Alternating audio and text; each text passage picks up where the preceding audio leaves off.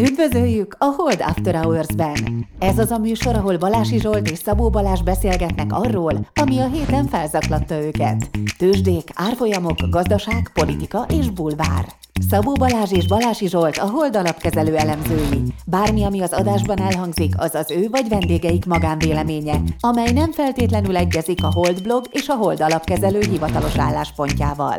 A műsor szórakoztató célral készült, befektetési döntések alapjául nem kíván szolgálni. A Hold alapkezelő ügyfelei és alkalmazottai egyaránt rendelkezhetnek pozíciókkal az adásban tárgyalt pénzügyi eszközökben. Nagy újdonság van a stúdiónkban, mert van egy CEO-nk, Billy Bogbotond. Üdvözlöm a hallgatókat, nézőket. Van egy kvázi CIO-nk, azaz befektetési igazgatónk, az továbbra is én vagyok, aki Dani helyett alszik munkaidőben, meg nemet mond munkaidőben, alvásidőn kívül, de is az újdonság, hogy van egy kvázi CEO-nk, Balázs. Igen, sziasztok. Én inkább vezérigazgató helyettesnek hívnám, úgy értik is a hallgatók, hogy miről van szó. Igen, Boton, mondd el légy szíves mindezt úgy, hogy megértsék a hallgatók. Húha, hát az első, avval kezdeném, hogy nem akartam én ide bejönni, ezért, de Zsolt aztán valahogy rávett, hogy Igen. Uh, legyen ez hír, beszéljünk nem mindig csak a piacokról, a tőzsdéről, egyebek, és akkor igent mondtam tegnap vagy tegnap előtt, úgyhogy itt ülök most. Uh, mi, történik, mi, mi történt, mi történik? Azzal kell szerintem kezdeni, hogy minden vállalkozás, minden társaság életében így a miénkben is elindultunk ezelőtt 25 évvel, és hogyha csak azok maradtunk volna, akik el, el, el akkor ilyen gyakorlatilag 50, 40-50 körüli munkatársak lennének. Uh, gyakran szoktam azt... Nem tudom, az életkor vagy darabszám volt? Életkor, életkor, életkor, életkor durva lenne. igen, durva lenne, ugye? Na most gyakran szoktam azt mondani, hogy amíg, a, amíg, ameddig az ember fiatal, és van egy feladat, addig IQ-ból oldja meg. Ahogy vénül, elkezdi rutinból megoldani. Az IQ nem kopik, egy tiltakozom. Tehát IQ-ból és rutinból. Tévedsz, az IQ kopik is némileg e, alakul, de a rutin az, ami a, a szokások, azok, azok be, beköszönnek. És ennek van, akinél van normális egyensúlya, van, akinél nincs, van, aki ezt tovább tudja vinni. Egy szó, mint száz. Nagyon nagyra értékel, értékeltem és értékelem mindig azt, hogyha, hogyha jönnek a fiatalok és hozzák az új szemléletet, illetve nem hoznak rutint, hanem rácsodálkoznak dolgokra, és IQ-ból oldják meg a, a problémákat, vagy a, a feladatokat. Némileg ezt tükrözi Balázs, de még egy picit árnyaltabb.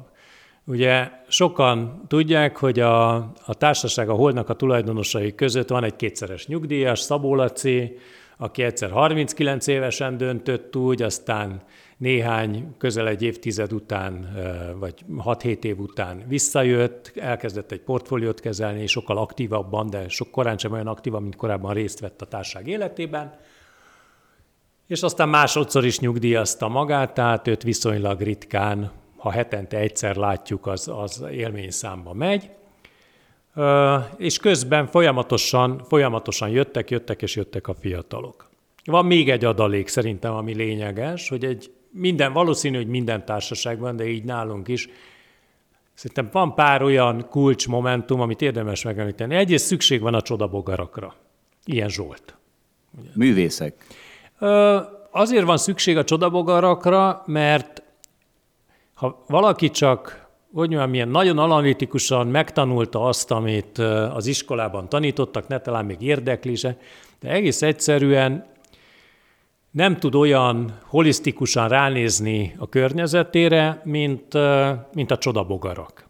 Nem tudja úgy feltenni a kérdéseket, nem tud provokatív válaszokat adni, nem tud vitát generálni, akkor az egész egy ilyen szürke massza lesz.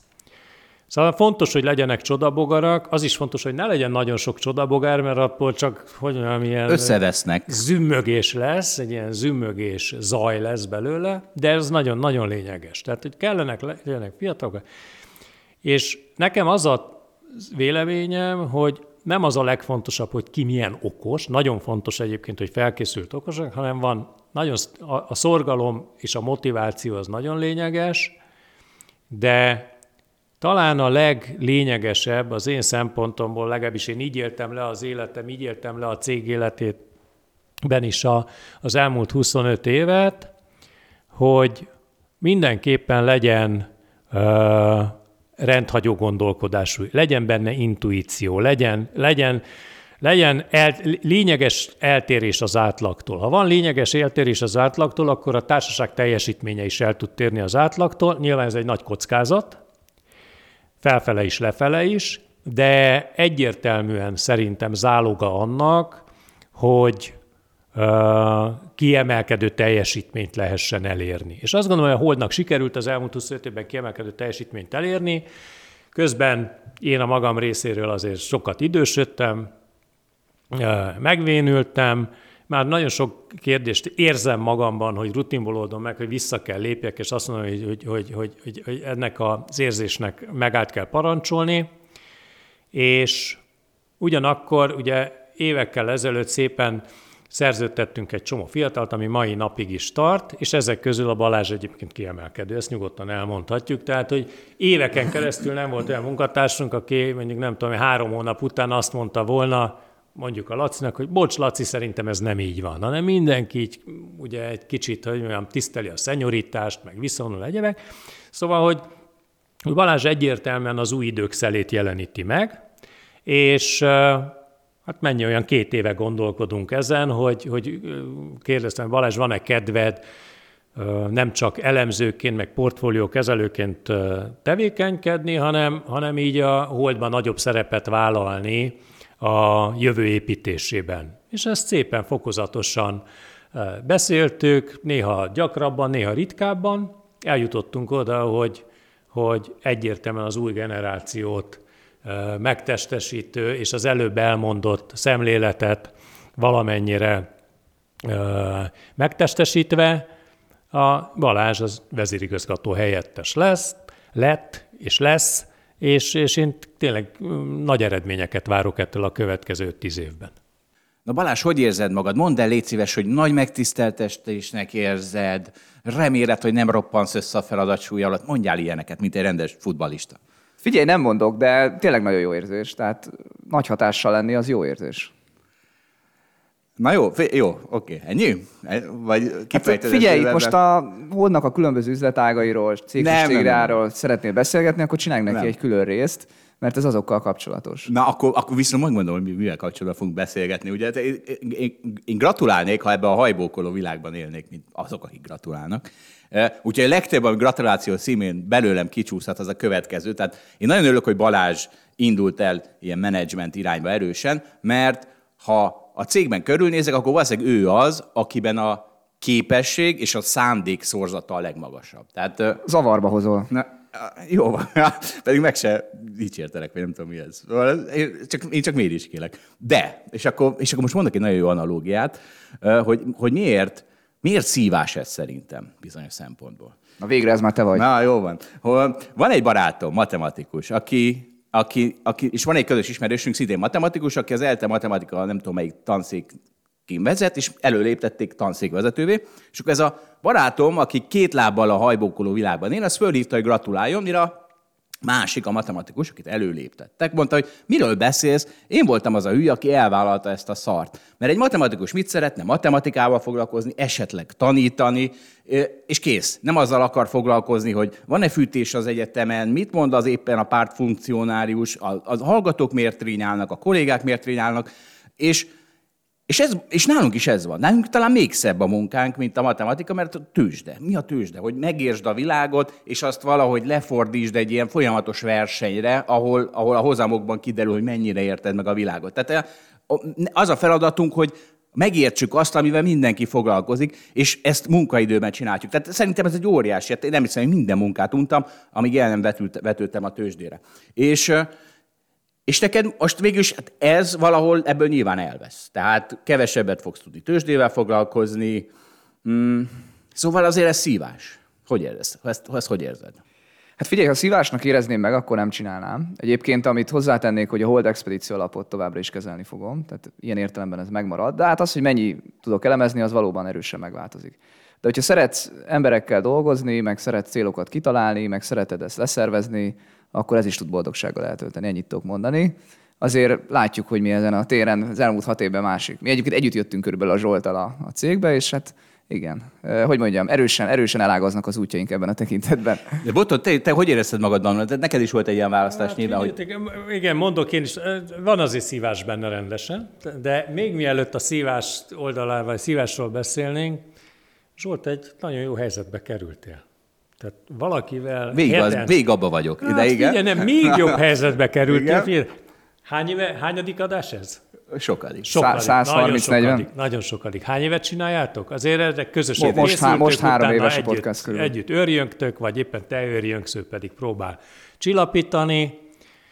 Ugye csak itt körülnézek ebben a stúdióban nem volt egyszerű létrehozni, de hát a lobby erőd az jelentősen megnőtt. Igen, de igen, igen. Yeah, Viszont tehát... nem fogom irigyelni a Balást, amikor a hisztiző podcasterrel kell foglalkoznia neki. Jaj, igen, én sem fogom irigyelni, majd kíváncsi vagyok, hogy milyen válaszokat fog adni. De, de Zsolt, egyébként vannak olyan hangok a cégben, hogyha veled kibírtam eddig, és ha veled ezt le tudtam hozni, úgy hívják, hogy akkor, akkor, ez, akkor ez már egy, egy nagy dolog, és sikerrel vághatok neki további problémáknak. Jó van. De akkor boton, tehát ezt nem értett, akkor neked ez nem volt lemondás, amikor te is egy... Ne, ez mindig, lemo- mindig minden, minden jár lemondással. Az a helyzet, hogy egy picit, tehát nekem van pár olyan jellemzőm, ami, amit lehet, hogy kevésbé ismernek. A, egyrészt én egy eléggé ilyen visszahúzódó introvertált ember vagyok, tehát én Sose járok üzleti vacsorára, ebédre, viszonylag kevés embert ismerek, ezt mindig mondták, hogy így, így nem lehet, úgy nem lehet, amúgy nem lehet. Lehet egyébként, hogy sokkal nagyobbat lehetett volna építeni a holdból, én ezt nem tudom, de, de én így működöm. Valószínűleg ebben a mikrokörnyezetben éreztem még mindig jobban magam, mint hogyha innen kiléptem, tehát hogy az üres fecsegés, meg az, azok elég ilyen fárasztóak. Tehát nem, bennem ez nincs, nem volt. Lemondás az olyan tekintetben volt, hogy amit mondasz, igen, a tőzsde, meg a, a, a annak a, a megismerése, hogy mi történik a világban, minél részletesebb, a, ezeknek az infoknak a szintetizálása, a véleményeknek a szintetizálása, az, az nagyon hiányzott mindig. De ugyanakkor mi az, ami kárpotolt? Az kárpotolt, hogy csinálhattam valami olyat, amit szerintem nagyon-nagyon kevesen csinálhattak Magyarországon az elmúlt 25 évben. Önállóan építhettünk egy olyan társaságot, amihez fogható társaság viszonylag kevés van. Vagy mondhatom, hogy nincs. Tehát olyan társaság, aki alapkezelő, de egyébként a privát vagyonkezelés, kvázi ilyen privátbanki szolgáltató is, az azért nincs. Aki, aki ekkora, hogy mondjam, árbevételt, profitot tudott elérni, nincs. És hogy mindezt milyen érdekes módon értük el, szóval ezek azért kárpótolnak jelentősen tudnak kárpótolni. Vagy, vagy, vagy mondjuk azt, hogy itt van ez, a, ez az online uh, vagyonkezeléses kísérlet, figyeljetek, ti tudjátok, mert akkor már mind itt voltatok, hogy ezt úgy kezdtük el, hogy mindenki fogta a fejét, hogy mi ez a hülyeség. Ma már kevesebben vannak. És nekem, szent meggyőződésem, pont a napokban mondtam Balázsnak, hogy én fogadásokat mernék, nagy összegű fogadást mernék kötni, hogy a profitabilitásában, mondjuk öt év múlva ennek a területnek a profitja el tudja érni a privát vagyonkezelésnek a profitját. És szerintem ezt így kimondom, Itt a kontextus az, hogy a privát vagyonkezelésből él ma leginkább ez a cég, Igen, tehát ez, ez, egy, ez egy elég nagy, nagy, nagy, nagy állítás a botontól. Nagy eredményt lehet elérni. Figyeljetek, belenézek az emberek szemébe, és akkor az jön vissza, hogy aha, megint mondja. Megint, jó, bár, megint. Ez, tehát, ezt, ezt, ezt az enyémben is láthatsz. Ez, ez, igen, tehát hogy ez, ez, ez teljesen hülye. Tehát, hogy ekkora ökörséget hogy lehet volna, figyeljetek, és én állítom, hogy ezt meg lehet csinálni. És látom magam előtt. Tehát, hogy amikor elkezdtük a privát vegyönkezelést, azt egyiketök sem volt szerintem, az 2005-6, akkor ugyanez volt. Pályakezdőkkel odaállni a Magyarország legvagyonosabb rétegéhez, egyáltalán ilyen szolgáltatást eladni. Tehát, hogy úgy, úgy, úgy az egész, és nem is értettem, hogy miért, miért van ez az erős szkepticizmus. Most nem mondom, hogy ezek, ez föltétlenül minden sikerül az ember életében, nem, de inkább a szépségét akarom elmondani, hogy azért beletettünk négy kemény évet, nem szabad csúnyán beszélni, ugye? nagyon lesz. kurva nagy ellenszélbe, tehát tényleg számos alkalommal levizeltem a nadrágomat, akkora volt az ellenszél, de végül is összehoztuk, és szerintem a fundamentumok megvannak. Kurva nagy üzletet lehet szerintem belőle csinálni. Itt ilyen kis magyar szemét dombon. Na majd mindjárt nekiállunk ennek, de most figyelj, talán a hallgatókat legjobban érdekelni. Az ügyfelek oldaláról is vegyük elő mindjárt az online vagyunk. Igen, de most a hallgatók oldaláról a podcastelést, mert ugye, tehát hogy azért ez félő, hogy egy kicsit kihat majd arra is, hiszen kevesebb idő jut majd minden másra, így a podcastelásra. Tehát egyrészt keressük az utat, ez a, a, ennek az adásnak az utolsó fél órára is egy kicsit erről szól majd, majd arról később lesz szó. Hogy érzed, Balázs? Mi van, mi lesz a podcast hallgatókkal? Hát a következő fél évben mindenképpen podcastolok, úgyhogy... Jó van. Tehát még, még mindenki dőlje hátra. A... Ez kb. 20 alkalom, Zsolt. Így van. 20 alkalom, erezd el a hajamat. Biztos, hogy lesz, aztán, aztán, aztán, aztán meg lehet, hogy még 20. Meg még Te 20. mennyit tervezel, Zsolt? Mit? Még hány adás van benned? Ez, nem én vagyok a szűk keresztmetszet, ahogy figyelem a céget. Nem, csak, csak arra válaszolj, tehát ne gondolkodj, hogy jöjjön spontán. Mennyit nem, tervezel? Én, nem, én nem tervezek. Én addig csinálom, amíg élvezem. Szuper. Az a jó. Na. Na, térjünk rá a piacokra egy kicsit. Egyébként is pont a konkurencia, Concord. Concord küldözgeti ilyen nagyon jó kis mondatokat a piacról, és akkor azokból fogunk most egy kicsit dolgozni. Például nem tudom, tudjátok-e, hogy a új buzzword, a Deutschlandgeschwindigkeit, azaz német sebesség, mert tíz, év, tíz hónapon belül három LNG terminált építettek. És ugye ennek mi a következménye? Az, hogy egyrészt az, hogy ez a, ez a gázválság ez nem is akkora válság, mint persze ahhoz kellett az enyhetér is, de a másik pedig, hogy a európai részvénypiacok ennyire túlvettek, sose voltak az amerikaiakhoz képest például.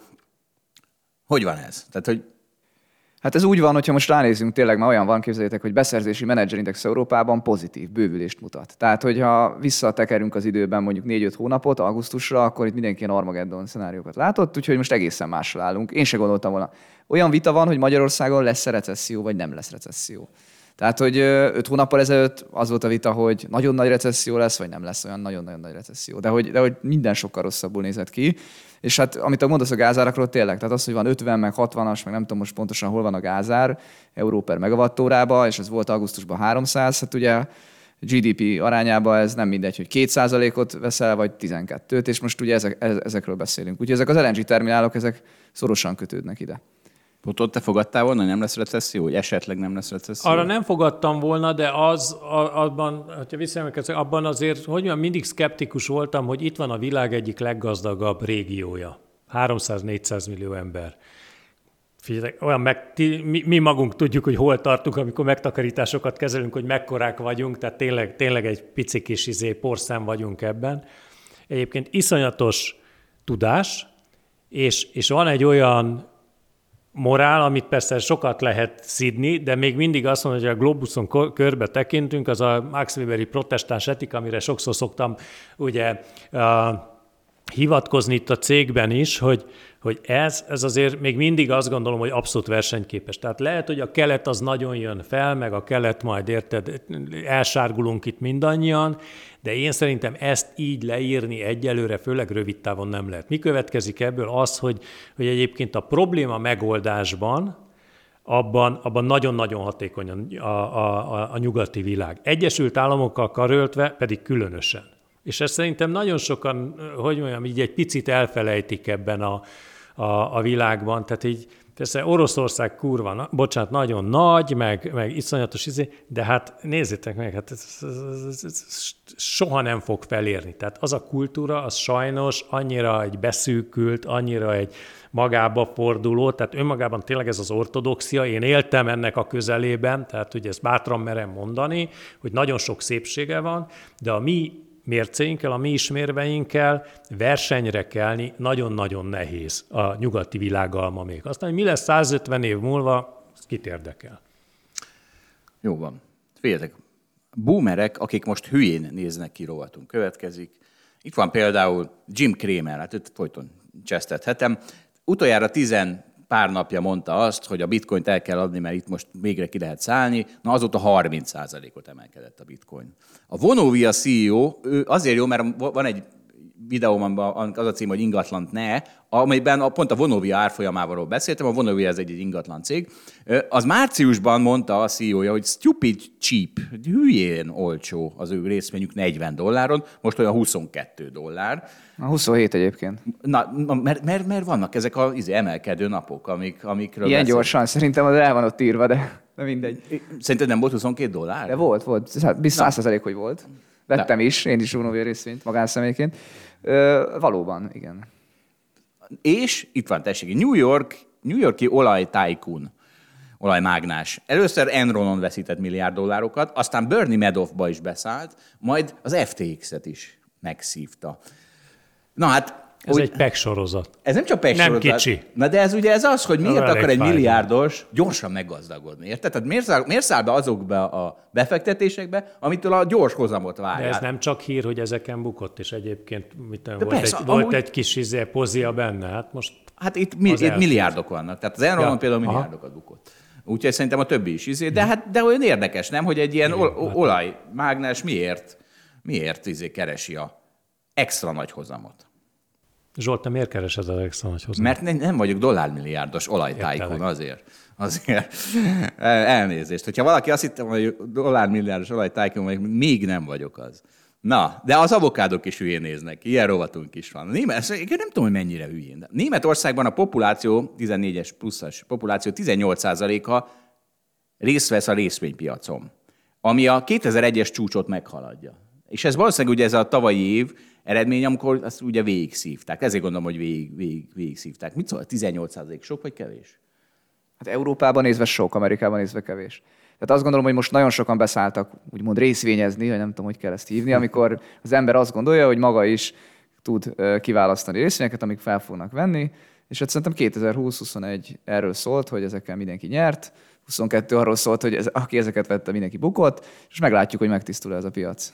Van egy kollégánk, aki dühösen, nem, egy kollégánk, a férje dühösen törölte a revolútot, mert hogy ez milyen szar, itt csak bukni lehet a részvényeken. Ez nyilván a tavalyi hát 22-ben igen. Ez nyilván tavalyi év hatása, de hát 20-21-ben is lehetett neki revolútja, tehát Na mindegy, nekik lesz majd az OVK, mindjárt rátérünk, mindjárt rátérünk. De még kicsit szakmázhatunk. Így van. Nem, tehát azt akarom csak hozzátenni, hogy az nagyon látványos most, hogy Európa felül teljesíti Amerikát, ami nagyon ritkán volt így. Tehát, hogyha most megnéznénk a két régiót, összehasonlítjuk a tőzsdéindexeket, akkor az néz neki, hogy a nem tudom, 2000, 2000-es években volt utoljára igazából érdemben felülteljesítés Európának, és a 2010-es évek, tehát a válság még a 2008-as válság után, hogy Amerika mindig felülteljesítő volt.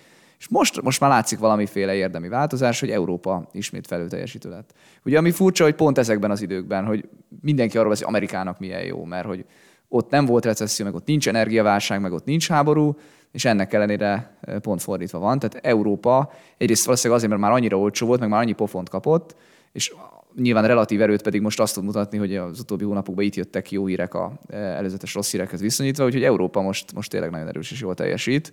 Úgyhogy, úgyhogy a DAX majdnem csúcson van, vagy nem is tudom. Ez az egyik ok. A másik ok pedig ugye a van, koma. Van ennek jelentősége egyébként, hogy most mi történt az elmúlt másfél hónapban? Jaj, Botton, te mindig de most hallák, De nem, hogyha van egy kérdezem. heti podcasted, akkor van jelentés. Ja, értelek, értelek. De nem, a, tehát hogyha hoztál befektetési döntést, akkor van. Meg akkor is van, igen. Tehát nem, azért nem, én nem tehát ez lehet, hogy egy hibám, de nem mind, mint kiderül. Nem, nem annak, hogy Európa felül teljesítő, vagy nem, szerintem, szerintem olyan nagy most a két hónapos távlatban nincs, de... Elég nagy, szerintem ilyen 10-15 hát de, de nagyon nagy a különbség. Nagyon ér... Szerintem ez egy érdekes jelenség, és nem mellesleg a én ügyfeleim, vagy az, akik az alapjaimba pénzt fektetnek, azok ezen inkább jól járnak, tehát ez nekem egy örömhír volt, hogy ez történt. Egyébként ennek van még, talán még egy tényezője, ugye a kamatok, ami, ami még most is magasok, és az Amerikában még mindig inkább hat, hiszen ott több a tech cég az ilyen nagy indexekben, mint német, mint az európai indexekben, és azokat nem cseszi meg ez a emelkedő kamat. Nyilván ez is benne van. És, na tessék, akkor végre eljutottunk oda, hogy beszéltünk a OVK-ról, ha meg tudom nyomni a gombot. Igen. Hívjuk online vagyonkezelésnek, hogy online a hallgatók is értsék a betűszavainkat. Ez a pénzügyi szektor ez ettől szörnyű egyébként, hogy bármilyen három betűt mondasz, akkor az létezik, és valaki azt mondja, hogy az érti, és ez valami fontos dolog. De mi is kitaláltunk egyet, tessék. És ez meg is jelent a bónusz követelésemben, hogyha valaki rákeres, hogy hold, akkor kidobja a Google, hogy OVK. Vagy nem, hogy beírja, hogy OVK, akkor kidobja, hogy hold a Google. Tehát annyi a jó Azt hittem, az dobja ki Balási Zsolt. Zsolt, Zsolt, az, a baj, az a baj, hogy ez egy hülyeség. Tehát ki, me, miért ütne be valaki random három betűt, hogy O, meg V, meg, meg K? A, mert, mert, mert, mert a világban valaki van egy csomó ilyen, van jelentése. Mit tudom, az OVK-nek vannak jelentései, valami Na. német cég, meg nem tudom mi. Most meg tudom nézni UFO, neked. K. OVK. Hát most ezt nem hiszem el, hogy, most nem, nem hiszed el, hogy az OVK Nem az, tudom, hogy az van, egy létező- És, és ha Münchenben az UFO-kár cégre rákeres valaki, akkor mennyi értéket teremt nekünk, hogy a... Remélem, hogy remélem, De- kidobja Balási Zsolt, és rácsodálkozik. Jól van, akkor, akkor az, hogy én itt OVK-zok, az a világ legkeresettebb OVK kombinációjává a OVK Holdot tette a Google-on. Na, de figyeljetek, van egy akciónk, OVK, online vagyonkezelés akciónk, plusz pénzt adunk. Vagy Old plusz pénz, ez lett a neve, a nevéről mindjárt beszélünk.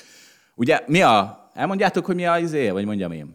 Mondja nyugodtan. Mondom én. Ha Gyakor- valaki 3 millió forintnál többet, vagy 3 millió forintot utal be, akkor TBS-re, az OVK-ba, akkor a befektetett összeg 1%-át, 12 millió forint beutalás esetén pedig a másfél százalékát három részletben a következő három évben jóváírjuk.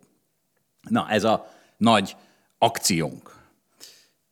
Akartok valamit mondani? Mondjátok, hogy mindenki... Óriási akció, hogy érted? Óriási, ak- mondjátok ti is, hogy óriási akció. De, hát akkor rátélek a marketing részére, mert, mert kimaradtam. Nem, Hogy tetszik a banner? A banner az rendben van, meg a neve is még, hogy pénz plusz benne van, plusz pénz. Valami ilyesmi. Mi nincs rendben, Zsolt? Mi? Hát az nincs rendben, hogy nem az a neve lett, amit én adtam neki. Az én azt Azt mondtam, hozzá nem jutott el, hogy te de hogy is nem, a Várjál, az teljes. Zsolt olyan, arra akkor levis figyelmetlen voltam, ami mindenki Tényleg rajta nem- van. nem- nincs Mind a meg. 85 alkalmazott Mind a láttam. 85 alkalmazottnak elküldtem, a következő kellett volna legyen a neve, ugyanis mert mi történik ezen gyakorlatilag, hogy nem keresünk három évig pénzt. Kis túlzással. De keresünk, csak kevesebb. Csak keveset. Tehát mi legyen a neve? A hold éhezik, vagy sovány hold. Valóban volt. Vissza. Na, megvan, igen, ugye. igen, igen, emlékszem rá. És a szlogen hozzá, ugye a klasszikus, pénzt csinálunk. Önnek. Mi éhezünk. Vagy ön gyarapodik. Mi éhezünk. Vagy dolgoztasson minket ingyen. De akkor a marketing kampány lehetett volna, ehelyett nem lett akkor. Nem túlzás ez, hogy éhezünk azért? Jó lenne, ha éheznék. Kevesebb kilogramm lennék. Ez ilyen, tudod, én vágyálom is egyben. Szerintem a pénzügyi szektor, amikor azt mondja magára, hogy éhezik, az olyan visszás. Én nekem ez a benyomásom. Elég. elég. Na, tudom, hogy túl maradiak vagytok az én marketing akcióimhoz. Ez- ez- ez- De visszavonom, tényleg, tényleg olvastam őket. Az, az a helyzet, hogy én tényleg sokszor, ugye itt mit, sokszor át szoktam gondolni, ami, ami jön, bárki küldi, de ezen úgy siklottam át, Hát miért? hogy el is, Hát hát el is felejtettem. A sovány oldal? Azért, mert, mert, mert, megint azt mondom, hogy itt, itt a rutin. Tudod? Ja, hát veled van a baj, hát nem az, nem az az, ennek- IQ, az IQ-dat vetted volna elő, állítom, akkor... állítom. Tehát hidd el, hogy itt vannak a piatok, azok megállnak, hogy ez most komoly, tehát hogy itt lehet ilyet írni, vagy ez komolyan írja, vagy de biztos, hogy megáll. Én átsiklottam fölötte. Na, És ez hiba. így van. És megmondom, mi lehet, mi, úgy idézek egy sort az OVK-nkból, mi kezdjen a mostani környezetben néhány millió forint megtakarítással egy befektető, hívjuk őt online Olivérnek. Hát online Oliver, hogy lehet valaki, hát ez annyira kínos elnevezés, Bélának kellett volna hívni. Hívjuk őt Bélának, ez, ez lett volna a helyes elnevezés. Majd mondd el a marketinges lányoknak, ugye? Elmondtam. Elmondtam, Ja, és, szóltál. és rettegik. Rettegik, hogy majd mi fog megjelenni róluk a podcastben. Most nem szerintem megnyugodnak ezek után, nem? Mert egész kedves voltam mindenkivel. Mehetünk Mi, tovább? ke, mi kellett volna online Oliver helyett? Na, Mondom. Béla. Ja, Béla. Hívjuk Bea. Bélának. Nem, Be az nem annyira Bumfordi. A Béla az kellően Béla. Bumfordi. Női nevet tudsz mondani, mint Bumforni? Nem mersz. Nem merek. nem merek. Matild. Matild. Ú, mi van veled? Balázs, ellazultál. Tessék, kijött belőlem az állat. Minden Matildoztál egyet. Na, na figyeljetek, a, a, nagy tojáspiac, az nagyon érdekes. E- Egyesült Államokban, Midwest, ugye közép-nyugaton, az elmúlt négy hét alatt 33%-ot estek a tojás, tojásárak. Ez azért érdekes, egyrészt mert inflációs nyomás enyhül a jobb helyeken, másrészt ugye van az a baloldali narratíva, hogy nincs árbérspirál, mert akkor a munkásosztály valójában tud alkudni, hanem árárspirál van. Ugye a rohadt vállalatok emelgetik a, a, az árakat csak úgy ész nélkül, csak mert kapzsiak. Na de akkor könyörgöm. Tehát, hogyha az áremelés az a cégek kapzsisága, akkor ez az árcsökkentés, ez a 33 százalék négy hét alatt, akkor ez a cégek jótékonykodásra kell, hogy legyen, nem? Olyától. Lehet így fordítani, Mi, abszolút. mi ebben nem vitatkozunk veled. Igen. Elég kapitalisták vagyunk. Na akkor ebbe viszont fogunk, mert, mert Amerikában is nagyon estek a gázárak, ezt jegyezzük meg. Szerintem az hat a tojás árára áttételesen, és Amerikában sokkal alacsonyabb volt a gázár, de még sokkal-sokkal alacsonyabb lett, úgyhogy most, most még a saját historikus hagyományaikhoz képest is olcsó.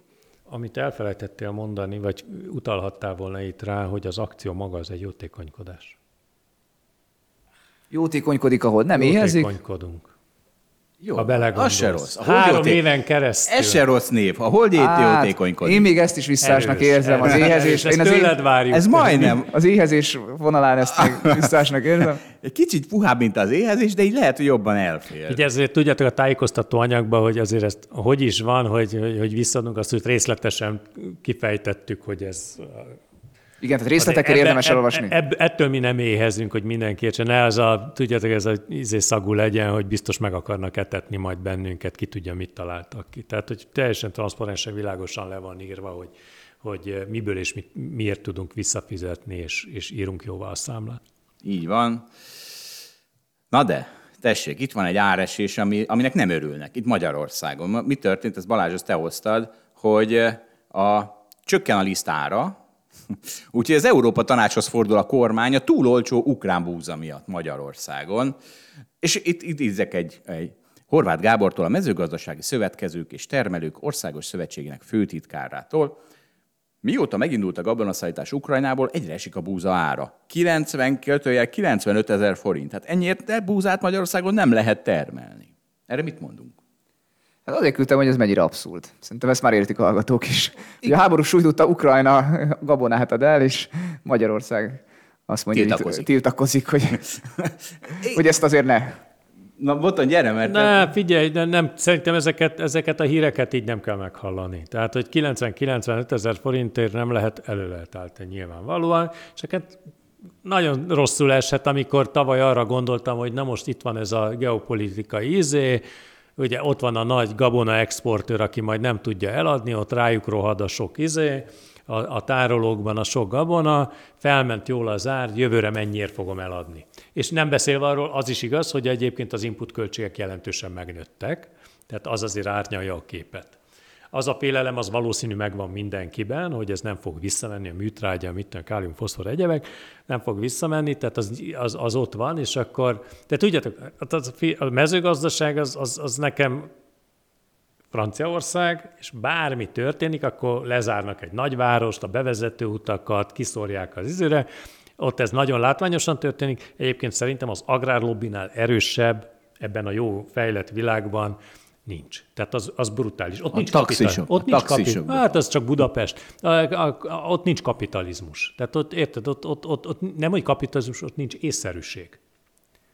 Tehát olyan durván telepedik rá a mezőgazdaságra a mindenkori és mindenhol levő bürokrácia, hogy az valami elképesztő, és ezzel szemmel láthatóan senki nem akar, és nem, nem, is, tud, nem is tud csinálni semmit. Talán mert az- a gazdaságnak egy olyan ága, ami leginkább életmódhoz kötődik, nem? Tehát ez is benne van, hogy... Persze. Nincs eper, akkor hú, az kurva nagy, van egy nagyon, nagy probléma, nem? Nem, Meg, nem, nem a csak drága. úgy, nem, a termelőnek. Tehát a termelő, ugye, mert én most az, hogy a hold alapkezelőben dolgozom, vagy az ilyen bankban dolgozom, az, egy, az, úgy, az úgy, az nem egy életmódváltás. De neki az egy életmódváltás, hogy hoppá, nem tudsz búzát termelni, apám banánt kell termelni. Tehát vagy én nem tudom.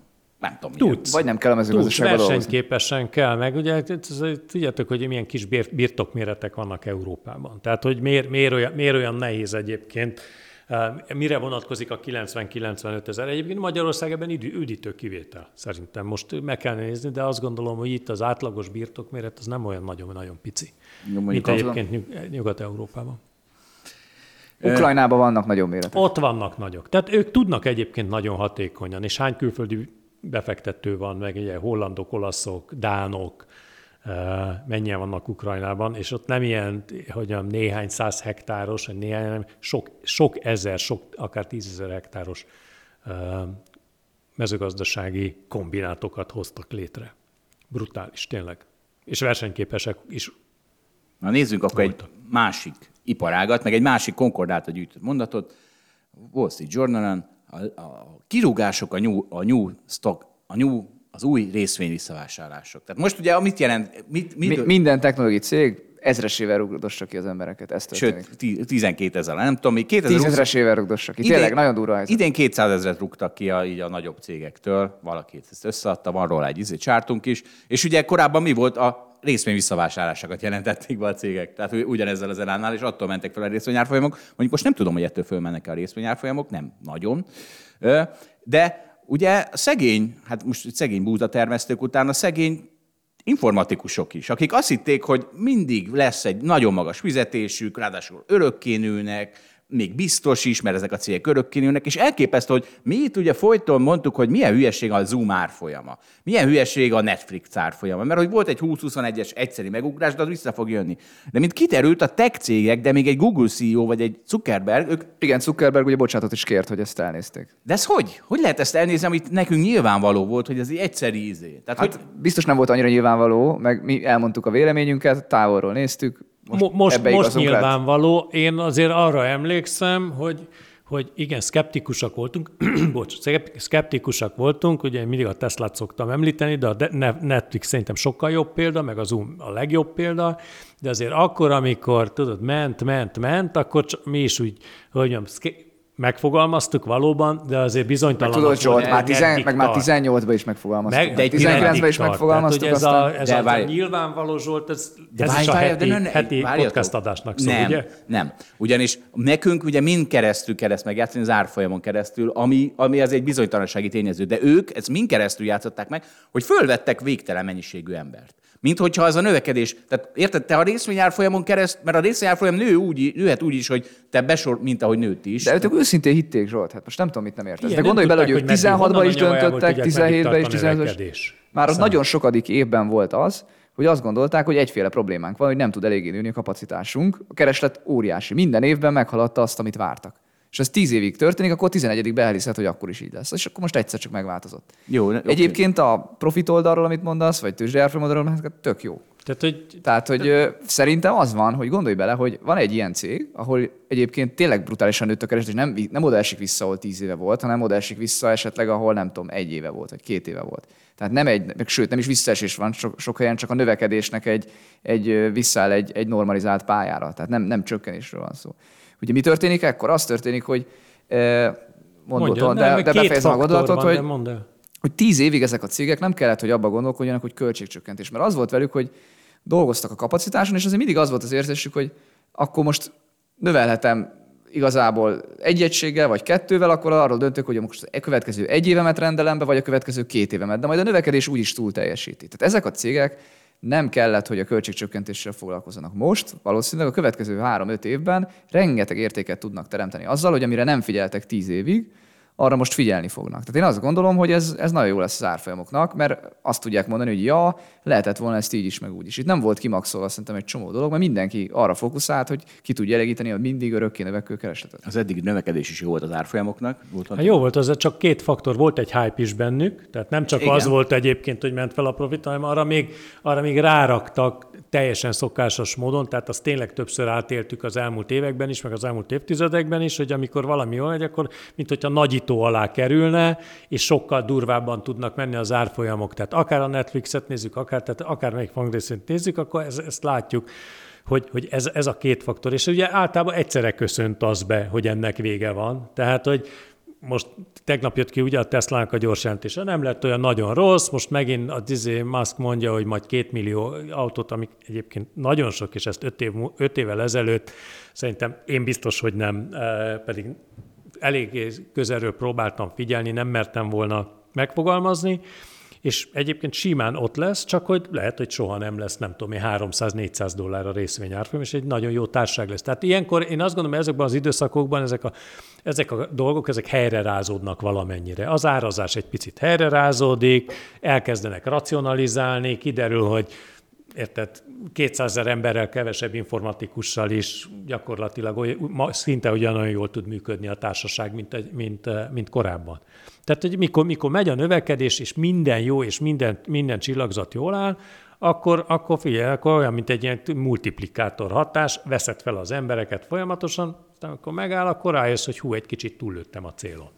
Na hát szegény tech workerök, akik eddig ugye mit, mit csináltak? Hogyha elindultak egy startuppal, ha besült, akkor elmentek egy nagy big tech céghez, mert, mert végtelen állás volt. Ha elindultak a akadémiai pályán, és megunták, elmentek egy big tech céghez, és most ez hirtelen ez ki, ki, ki, kiborult alól. De ez egyébként nagy szám ez a 200 ezer, úgy, úgy összességében? Vagy most Hát ennek a szférának óriási. Igen? De hogy azt akarom Nem, mondani, nem. hogy ahogyan a pénzügyi dolgozókat is magunkat se sajnáljuk, meg, meg sajnáltuk meg úgy, azért az amerikai technológiában dolgozókat se sajnáljuk meg, azért lesz nekik jó életük. Reméljük félretettek. Hát ez az egyik, mert másik, hogy véletlenül el fognak tudni helyezkedni. Tehát én azért úgy nagyon nehezen tudom elképzelni, hogy, hogy, hogy földön futóvá válnak, és nem tudom, fél éven belül nem lesz valami De tudod, hol Indiában is, mert hogy outsourcolják a munkát Indiában. Szegények el kell menni Indiába és lakni. De nem baj, hogy jó az időjárás.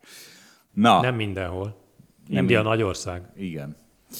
Na figyeljetek, ha már ennyi CEO-nk és CIO-nk és kvázink és nem kvázink van. Van egy, hallgatónk küldte, muszáj velünk foglalkozni, Women CEO ETF. Ez az ETF abba fektet, hogy, hogy csak női CEO-val rendelkező, tehát női CEO-val rendelkező cégekbe fektet a, a, a amerikai tőzsdén. És vicces, egy ilyen report van, va- vagyis elmondja egy női CEO, nyilván egy női vezetője van ennek a cégnek, elmondja, hogy őt interjúolmányák, és akkor az NYSE azzal kezdi, hogy NYSE senkinek nem ajánl semmilyen stratégiát, befektetési stratégiát. Tehát így kezdődik a Women CEO ETF felvezetése, bár lehet, hogy mindegyik így, így kezdődik. És megpróbálják izolálni a, a woman faktort, a, a női faktort ezekben a cégekben. Mi a marketing szöveg? Ha hiszel az egyenlőségben, akkor ugyanannyi pénzt fektetsz majd férfiakba, meg nőkbe. És akkor ez elképesztő, nem? Tehát akkor egy S&P 500, vagy mi, szóval egy, egy úgy gondolják, hogy egy alapkező azt fogja csinálni, hogy ugye az S&P 500 95%-a az férfi vezetőségű, tehát akkor a, a pénzének a 45%-át kell nagyjából a Women CEO ETF-be allokálnia, hogy, hogy egyenlő legyen. Tehát azért ez nagyjal, tehát ők még a hold éhezik kampánynál is szerintem nagyobbat mondott ez a nő. Ráadásul, jaj, nagyon, tehát mire hivatkozik? Arra hivatkozik, hogy tudjuk, mondja ő, hogy a nők előtt óriási akadályok vannak a CEO-ság eljutásáig, ezért, ha valamelyik mégis eljut oda, akkor az sokkal jobb, mint a férfiak hiszen leküzdött az akadályt. Ugye ez a, ez a, Ez a csúnya orvos. ez a csúnya orvos sztoria. effektus, a, ki az írója? Nassim Taleb. Taleb. Nassim Taleb csúnya orvos effektusa, hogy a csúnya orvosnak sokkal nehezebb oda kerülnie, tehát jobban dolgozik. Csak ez a csúnya orvosnak tényleg nehezebb oda kerülni. A nőnek nem nehezebb oda kerülni. A nőnek ugyanazokat az akadályokat, ha leküzdi, mint a férfi, akkor ugyanúgy oda fog kerülni. Csak nem akarják, vagy nem, nem annyira alkalmasak arra, hogy leküzdjék, például elmennek szülni. Tehát Zsolt, igen. Van rá kereslet. Most mire a Women CEO? Ja. De Hát nekem, nekem ezzel nincs bajom. É, é, tehát, de Ezt valaki megveszi, valaki most elég keresi, sok strukturális lehet problémáról figy- vetted figyelmen kívül, vagy tagadtad le a létezését. Olvastam ezeknek, most megint olvastam, ezek, ezek, ezek meg, sőt, beszélgettem a chat GPT-vel a témában. Az, az, tök, az tök türelmes, az egy nagyon kedves. Kioktatott téged? Kioktatott engem, és én az, hogy nem tudtam őt kioktatni. Tehát, hogy azért nem teljesen. Nem vagytok egyenlő felek. Ne, hát, Okosabb? nehéz, nehéz neki, majd még nem, ok, hát nem okosabb. az okosabbat az Még nem okosabb. De többet tud azért tényadatokról. Nem, nem, nem, nem tényadatokkal izé. Hát neki az tényadat, hogy a nőknek borzasztó nehéz helyzetük van egy cégnél. És akkor körbenézek itt, és nincs borzasztó nehéz helyzetük a cégnél. Örülj neki, lehet, hogy vannak olyan cégek, ahol nehezebb a helyzetük. És van olyan, ahol a férfiaknak nehéz a helyzetük. Hát ezt nem hiszem el, hogy már megint ebbe a, ebbe a De veszek- nem menjünk ebbe, Én van nem rá kereslet, Az igaz. ez egy, esetleg egy jó ötlet, nem tudom, fogalmam nincs. Na, figyeljetek. Iszonyatosan jó társaságokat talált, ahol nők a CEO-k, tehát miért ne lehetne. Saját állítása szerint fölül teljesíti a benchmarkot. Hát lehet, hogy egyenlő. fölteljesíti a benchmarkot, teljesen jó. Van erről Hétköznapi kutatás. ügy, nem? Van erről McKinsey kutatás, azt elolvastam, hogy az, arról, hogy a nőknek milyen nehéz a helyzetük. Elolvastam, nem győzött meg a McKinsey kutatás, de egy, egy érdekes pontot, amit a McKinsey is úgy, úgy, úgy, ve, úgy vesz ki, hogy na hát ez milyen furcsa, azt azért ide idézek. Meginterjú voltunk 200 sikeres nőt, és azt mondják, nagyon furcsa insight jön ki belőle, mert annak ellenére, hogy ezek nagyon sikeresek a karrierjükben, 59%-uk nem akar belépni a C-suite-ba, ugye ez a legfelső kategória, a CX C-level vezető. C-level Más vezető. cégekben van ilyen. És az mi az a leg... Az Nem tudom, valami fontos ember. A. Seafoodba. Aki tudja, az tudja, aki nem tudja, az úgy van. Én nem tudom. A sea- Mi, mi sose csináltunk ilyeneket itt. Na, szóval, Szóval, hogy, hogy kapsz, ilyen le, kapsz egy betűt majd. na de itt a megoldása. 59%-a nagyon sikeres nőknek sem akar a legtetejére jutni. Az nem azért van, mert obstacles meg minden, hanem azért van, mert Akadályok? Nem akadályok vannak, hanem nem annyira érdekli ez a dolog. A 11. meg a 12. órát már nem biztos. Tudod, vissza kéne fejteni az egész életüket. Így van. De, Hogy de hol jött be az a képbe, férfi hogy nem ők, akar első hogy ők számú, sok... meg második számú, meg Igen, nem akar nők sem. lenni. És az a kérdés, hogy ez hol, ez teljesen természetes. de az a kérdés, hogy ez hol jött be az ő életükbe, akár férfiak, akár nők, hogy, hogy ebben gát, gátat látnak, vagy gátat kapnak saját elméjükben, abban tekintetben, hogy ők nem képesek rá. De nekem is egy csomó gátam van, és nem nyafogok, hanem áttöröm, és attól... Jó, jó, elég, de nem sok, megyek Zsolt, elég sokat szoktál nyafogni. Na így tehát, van. hogy azért hát ez... nyafog, jó, nyafogok, és át, de, mert, De de, de csak más. akkor, nem, az akkor, tehát nem, nem az történik, hogy, hogy áttörés helyett nyafogok, hanem nyafogással kísérve áttörök. Érted? Nem, a, ny- a nyafogáson is mindig el lehet gondolkodni, hogy most tényleg ez komoly ez a probléma, komolyabb a Azon masszásfotel, vagy mindig. nem. A masszásfotel az egy komoly probléma. Tehát- Vagy a home office napjait száma. A, ezek Esetleg a komoly probléma. 11.30-as pihenőd. Ha nem lennének csesztetve, és itt három masszás fotel sor, akkor nem lenne probléma. Na figyeljetek, mert most egy elemű minta, mert megnéztem ezt a CEO ETF-nek az összetételét, és az egy, a City Group a leghíresebb közülük. Azt megvizsgáltam, hogy mi van az ő női CEO-jával. Ő azt mondta, hogy a, a nők másképp, másképp vezetnek egy bankot, ők tisztában vannak a járulékos veszteséggel. Tehát érted? Ez mit jelent? A járulékos, hát hogy... Hát, le nekem, létszés. de hát hát direkt ide írtam magyarul, hogy járulékos, collateral Én damage. oké, látom collateral damage, de hogy járulékos, milyen járulékos? Hát az, hogy, az, hogy ha a, Jó kérdés, nem, nem. A, tudom, mi a az. profitot haj, hajkurászod, és közben a szegény, szegény vietnámi papucskészítők, gyerekek el vannak nyomva. Gondolom én ez a járulék. Nem ez a Én járulék? úgy értettem, hogy inkább a cégen belül, nem? Tehát, hogy, Az is? Nem. hát, Lehet. hogy kizsigereled magad, vagy ilyesmire gondolom. Magad? Ja, én Hát, vagy az, azt nem, hát többieket. meg a munkavállalókat. Igen, a munkavállalókat. Hát, na mindegy, de hát ez... Vagy esetleg azért gondol? Fordítsuk ilyen szabadra jelzálók hitelek leírására? Na, igen, lehet, Tudod? hogy erre gondol. Tehát, vagy a, ugye a devizahitelek, hogy a devizahitelek izé, Itt is kérünk segítséget a hallgatóktól a fordításban, hogy ez a collateral damage, ez most mit jelent, hogy itt a... Hát mondjuk az egész mondatot kéne látni, hogy women run banks differently, they are aware of collateral damage. Na, ennek a megfejtését várjuk. hogy- De itt van, aminek meg, amit meg tudok Szerintem lehet, lehet, hogy a nők, lehet, hogy a nők jobb modelleket építenek ez a jelzálók hitelek Ez a mondat, ez Zsoltról értékcsökkenés. szól. Tehát a Zsoltot leginkább foglalkoztató Így kérdések, van, ez ezek így van, nem, ez mindig, mindenkit foglalkoztat. Mindig. És itt van, tessék, e- ez az, ami engem foglalkoztat. Megkérdezték, hogy mitől jutott ő az érre, azt mondta, megtanultam nemet mondani. Hát ebben mennyire fontos az én feladatom ebben a cégben, a Dani helyett nemet mondó feladatom. És azt mondja, hogy nagyon furcsa volt az elején, amikor azt mondtam az ügyfeleknek, hogy csütörtökön nem lehet meetingük, mert csütörtökön a gyerekemmel vagyok otthon. Például ez egy no mondás. Mert, és megkérdezték, jó, és hogyan balanszíroztad a work and life-ot, és, és mi a megoldás? A férjem, férjem maradt otthon. A férjem feladta a karrierét, és otthon maradt a gyerekekkel. Na de hát pont erről van szó. Tehát ha arról van szó, hogy erre mi a társ, a, mi a egalitárius megoldás, hogy akkor maradjon ugyanannyit otthon a férfi meg a nő. Na de akkor az lesz, hogy lesz, lesz két 70%-os vagy 80%-os alkalmazottunk. Tehát az, azok sehova nem fognak jutni. Azok fognak valahova jutni, hogyha az egyik marad otthon full-time, kvázi full-time, és akkor az egy 40-50%-os alkalmazott, a másik meg lehet 120%-os alkalmazott. Tehát ez, ez, a, ez a titka ennek a specializációnak, meg a munkamegosztásnak, hogy nem úgy van mindenki egyenlő, mert akkor mindenki szar lesz. De figyelj, ez most csak a gazdasági értékteremtést vetted figyelembe. Mi van, hogyha mindkettő szeretne dolgozni? Akkor nem fontosabb az, hogy az élményt hogy élik meg? Akkor ő ne akarja azon felül, hogy lenni. egyébként. Akkor ő ne akarja CEO lenni, érted? Tehát, hogy ha, Persze, az- hát mindkettő nem lehet CEO, ha gyerekük van. Így van. Mármint Egy, egy jó szociális rendszerben mind a ketten lehetnek CEO-k. Ja, hogy nem látják a gyerekeiket. Láthatják attól a gyerekeiket. Online. de, de hogy is, de, hogy ez, de ez miért, miért, miért gondolod azt, hogy egy CEO-nak napi 16-20 órát kell folyamatosan bent lenni az irodában?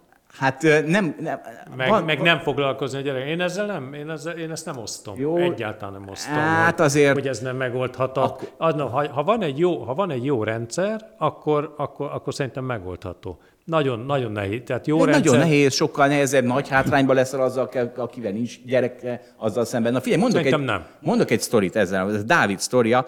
A top amerikai Artif, mi ez? Mesterséges Intelligencia Kutató Központban, ha elmész felvételizni, férfiként is, megkérdezik, hogy van egy gyereked. És azt mondta, hogy van, akkor azt mondja, köszönjük szépen, akkor te nem fogsz itt nekünk 12 órát mesterséges intelligenciát dajkálni. Te, te, te néha el akarsz majd menni, neked máson jár az eszed. Köszönjük szépen, veled nem dolgozunk. Tehát érted, és ez nem női megkülönböztetés. Akinek van gyereke, az képtelen lesz ugyanúgy koncentrálni a munkájára, meg talán nem is érdekli annyira a munkája. De most miért veled így ki? Akinek van hobbija, az, az nem tud Pontosan koncentrálni a, a munkájára. bálnavadász az ugyanez. Ugye? Tehát ezért van a bálnavadászos példám. Tehát tök mindegy, hogy milyen olyan hobbid van, ami kurva sok időt és energiát igényel az életedből, az azt jelenti, hogy szarabb leszel a De munkát. hát akkor megkérdezhették volna, hogy szeretnél elmenni bálnavadászkodni. Igen, csak ugye- Évente egyszer egy hétvégét. Igen? Lehet, hogy meg is kérdezik. Akkor elköszönöm. Nem tudom, lehet, hogy meg is kérdezik. Szeretsz-e síelni? Lehet, hogy Szeretsz-e meg is úszni, járni? Síelésben nem raksz energiát. Sportolsz, igen. Na, mindegy. Figyelj, biztos, hogy sokkal nehezebb. Én azt Na. maximálisan egyetértek, sokkal nehezebb, de nem, nem, nem, azt nem, nem osztom, nem lehetetlen. Ez egy csomó egyéb faktortól függ. Nem lehet, csak arról beszélünk, hogy lehet hogy nehezebb. Nehezebb. Sokkal nehezebb. Az- az- Van azt- itt az igen, irodában az- olyan, az- aki egy nappal átébe itt van, és van három gyereke. Fiúk, statisztika, nehezebb. Tehát kisebb arányba érnek oda olyanok, akik gyerekkel is foglalkoznak. Na jó, de hát igen, de akkor ez egy diszkriminatív felvétel. Nem, ez nem igaz. Na, ez De az, hogy ez- nem ez diszkrimináció. De- De, de- de. diszkrimináljuk Ez- azokat, akik kevesebbet foglalkoznak a munkájukkal. Nem azért, nem, De attól még diszkrimináció, azt érted?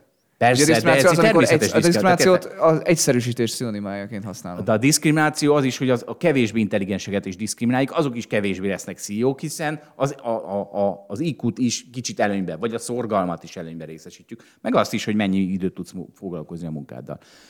Na figyeljetek, már olyan rég volt Na, környezet. ezek, ezek jogos faktorok. Tehát, hogy Igen. igen, ez egy bonyolult kérdés. Ez is. Na itt van egy... Látod, nem csak a portfólió kezelés bonyolult, a beat alapot kezelni. Igen, igen, igen. Itt van még egy bonyolult kérdés. A környezetvédelem. Nagyon régen volt környezetvédelemről pozitívan valami klímaváltozás. úgy értettem, hogy 2023 a, a Hold After Hours-ban az, ez, ezeket a kérdéseket mellőzik. Nem mellőzzük, hanem nagyon-nagyon-nagyon háttérbe szorítjuk, de ez Bele- emellett ezért mindjárt itt fogsz ülni boldogan botonot, hogy én mennyire pozitív dolgot hoztam. Bronx River, azt hiszem New Yorkban folyik, de lehet, hogy nem ott folyik. Az Egyesült Államokban folyik. Amerikai, keleti parti, nagyvárosnak a milyen?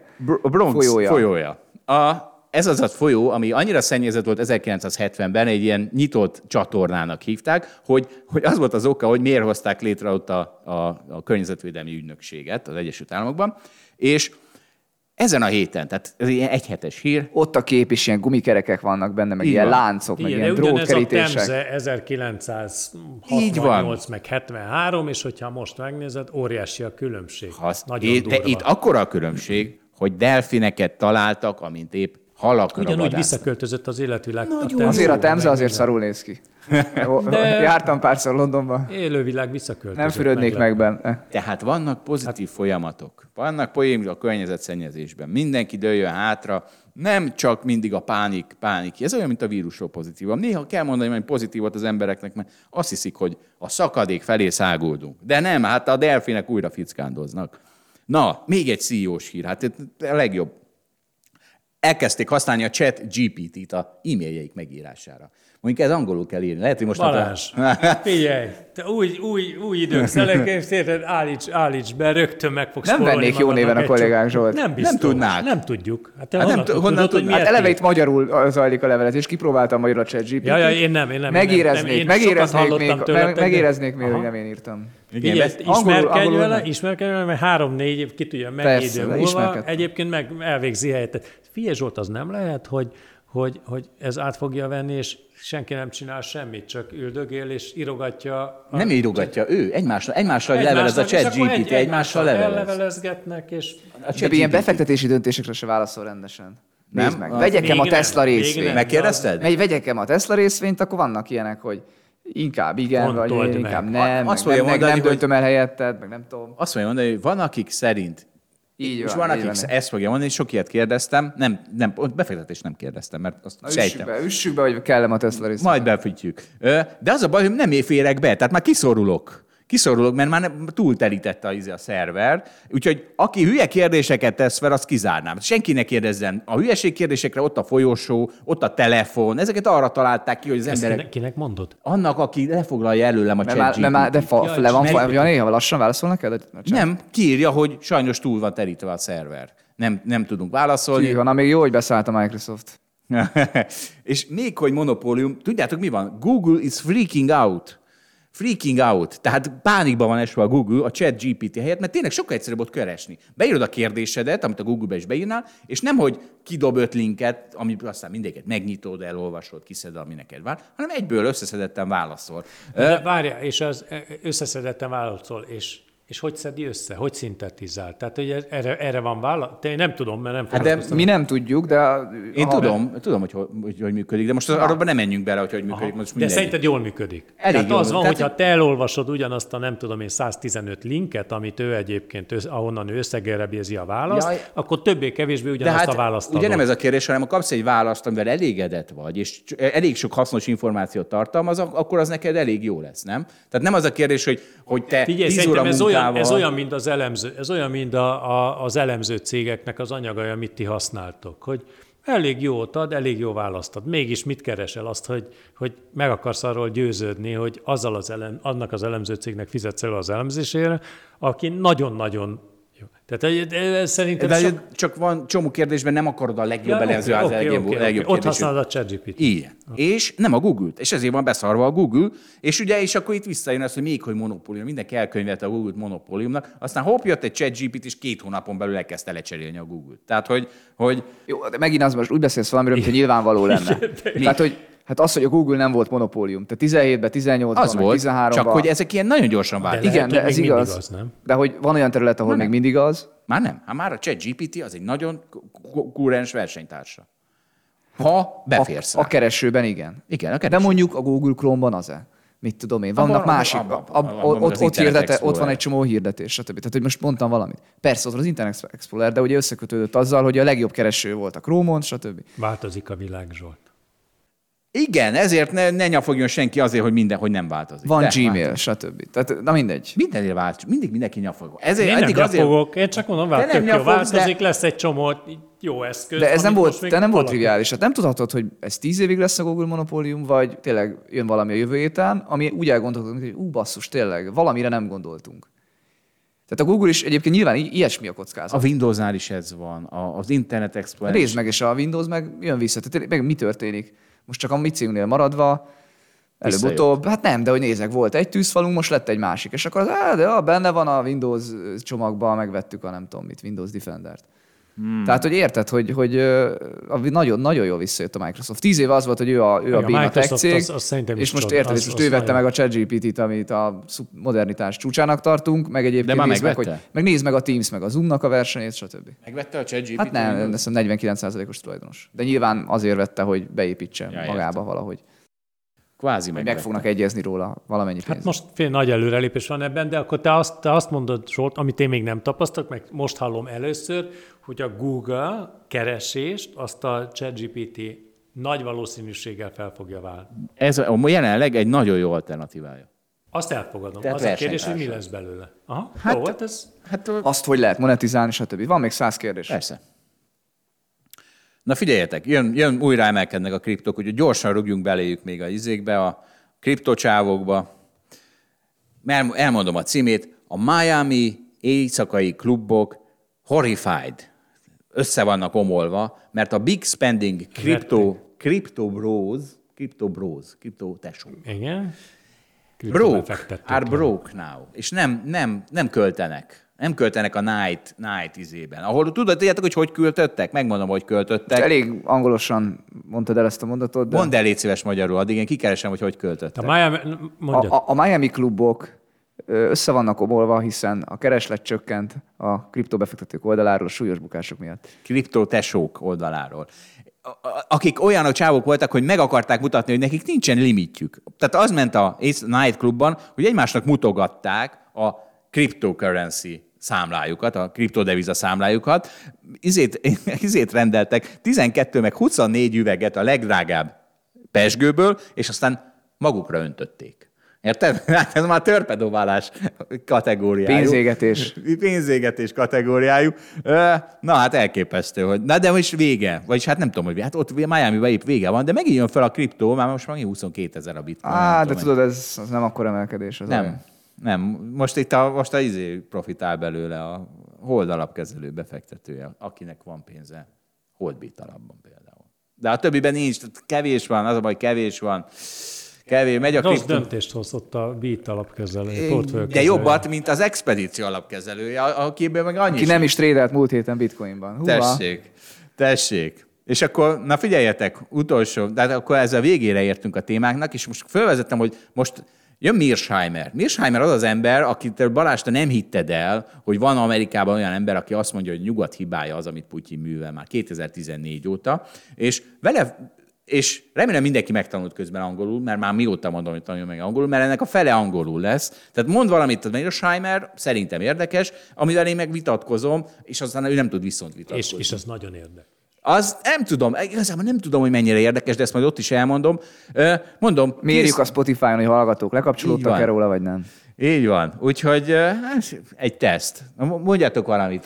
Mondjátok Sa, sa, valamit. én azt tudom, hogy sajnos, hogy ez az anyag elkészült már, és a Mirsheimer végighallgattam, téged nem láttalak benne, és így, így, így végighallgattam, hogy miért, miért Jaj! kaptam én ezt meg? Nem értettem, hogy miért kaptam Zsolt meg. küldte a most, YouTube amikor linket is, jöttünk meg a ide be a fájlt is. stúdióba, akkor mondja, mondja Balázs, hogy hát a Zsoltnak már kész az anyaga, mert van egy állítás, van a Zsolt válasza. Van Igen, abban a stúdióban nem A hívtak két meg. linkből a botonda rosszra kattintott Zsolt. Na, mindegy. egy linket küldjél. Na mindegy. Akkor, na mindegy, most a hallgatók eldöntik. Nekem is jó, pont olyan úgy lesz, mint mindenkinek. A hallgatók eldöntik, hogy jó-e vagy sem. Meg köszönjük szépen akkor a figyelmet. A viszont hallásra sziasztok. És még nincs vége az adásnak, most jön a Mirsheimer. Balási. Nagy. En Balási. Mirsheimer and Balási. Na lássuk. Tehát először is leszögezném, hogy fogalmam sincs, hogy mi a jó tartalom. Tőzsdei elemző vagyok. Azt hiszem, hogy logikári, logikára vagy rációra nagy az igény. Le- Lehet szó robotporszívóról, vagy fetkóról, vagy női kvótáról, vagy ukrán-orosz konfliktusról. De aztán lehet, hogy nem. Csak le kell tesztelni. És akkor most tesztelek. Tehát a, a- leszögezném, hogy az orosz-ukrán háborúról nem tudok többet, mint egy, nem tudom, tájékozott újságolvasó. Ami, amit viszont talán jobban tudok a tájékozott újságolvasónál, az a propagandát logikailag kiszűrni. Nem tudom, mindenki döntse el, hogy jobb vagyok-e vagy sem. Ha sokat csinálom, hogy indulva csak jobb leszek. Na, úgyhogy most egy kicsit csinálom, és egy címszó alatt vitába szállok John Mearsheimerrel, majd kicsit később lesz szó róla, hogy ki ő, és ebben a vitában mondjuk eléggé felém lejt a pálya, mert ő nem tud válaszolni. Hát ez van, minek jött ide, ugye? Na szóval ki ez a John Mearsheimer? Ő egy viszonylag szalonképes tagja annak az iskolának, akik szerint ez, ami most Ukrajnában zajlik, ez gyakorlatilag a nyugat hibája. Ugye ez a háború elején volt beszéltünk erről Balázsral is, és Balázs állt, váltig állított, hogy nem, nem, hát ilyen ember biztos, hogy nincs. Ez csak a cím, hatásodás cím volt, a- valami ilyesmi. Na hát ez az ember az azóta is azzal haknizik, hogy a West, tehát egy nyugat, az Egyesült Államok az, aki ezt az egészet kiprovokált, az ő hibájuk, mindjárt ezekbe belemegyek, és nem csoda talán így. Egyébként a Chicagói Egyetemen politika tudományt oktat, és nem csoda így talán, hogy könyve, a Nagy téveszme magyarul, az le lett fordítva magyarra, és most idézek, a Nagy Téveszme című kötetének magyarországi megjelenése alkalmából a századvég kiadó meghívására Budapestre látogatott. Ráadásul ezen a látogatása során Orbán Viktorral is találkozott, amit csak azért mondok, mert annak a beszélgetésnek a legvége, ami ennek a, ennek a résznek az alapja, abba, abba, abban erről kérdezik. Úgyhogy szerintem nagyon érdekes meghallgatni, hogy mi egy, úgymond, mi egy jobboldali gondolkodó hozzáállása Orbán Viktorhoz. Na és mit találtam bele most? Az a svéd csávó, akivel 2020-ban együtt számoltuk a svéd Covid halottakat Excelben, drukkolva a svéd modellnek, ő, ő hívta meg Mirscheimert, és beszélgetett vele, és hát szerintem elmulasztott néhány, néhány pont, ponton odasózni Mirsheimernek. Megragadom az alkalmat, mondom úgy, hogy szegény Mirsheimer nem tud válaszolni, már nem hiszem, hogy nagyon felizgatná ez a dolog. Egyébként Mirsheimer a külpolitika realista iskolájának követője is, amúgy a University of Chicago-n oktat. Na akkor először is Balázsnak itt egy rövid részlet arról, hogy mennyire valós az, hogy valaki nyugaton azt mondja, hogy a nyugat hibája az orosz-ukrán háború. Ja, és itt, itt most így persze így most a adás egy jó része angolul lesz. Ez van, akit ez zavar, az sürgősen tanulja meg angolul. Ma már nem tudni angolul olyan, mint nem tudom, nem, nem tudni írni, olvasni. De azt hiszem azért annélkül is érthető, érthető és élvezhető lesz ez, hogy az ember érteni tökéletesen, hogy mit mond Mirsheimer, mert mégis reflektálok rá, és abból kiderül, hogy mit mondott. My basic argument is that the West, and here I'm talking about the United States, because the United States drives the train, uh, is principally responsible for the Ukraine crisis, which of course is now turned into a war. Nézzük először, hogy röviden összefoglalja az érveit. And the West had a three pronged strategy involving Ukraine, all of which was designed to make that country a Western bulwark on Russia's border. And the three pronged strategy first called for bringing Ukraine into NATO. Second, bringing Ukraine into the European Union. And three, promoting a color revolution, an orange revolution in Ukraine that would turn Ukraine into a pro Western liberal democracy. So there was this three pronged strategy that the Russians, unsurprisingly, viewed as an existential threat. Nyugat bástyája Oroszország határán. Ez sokszor előkerül majd, de akkora torzítás, vagy, vagy nem torzítás, ilyen csúsztatás, propaganda.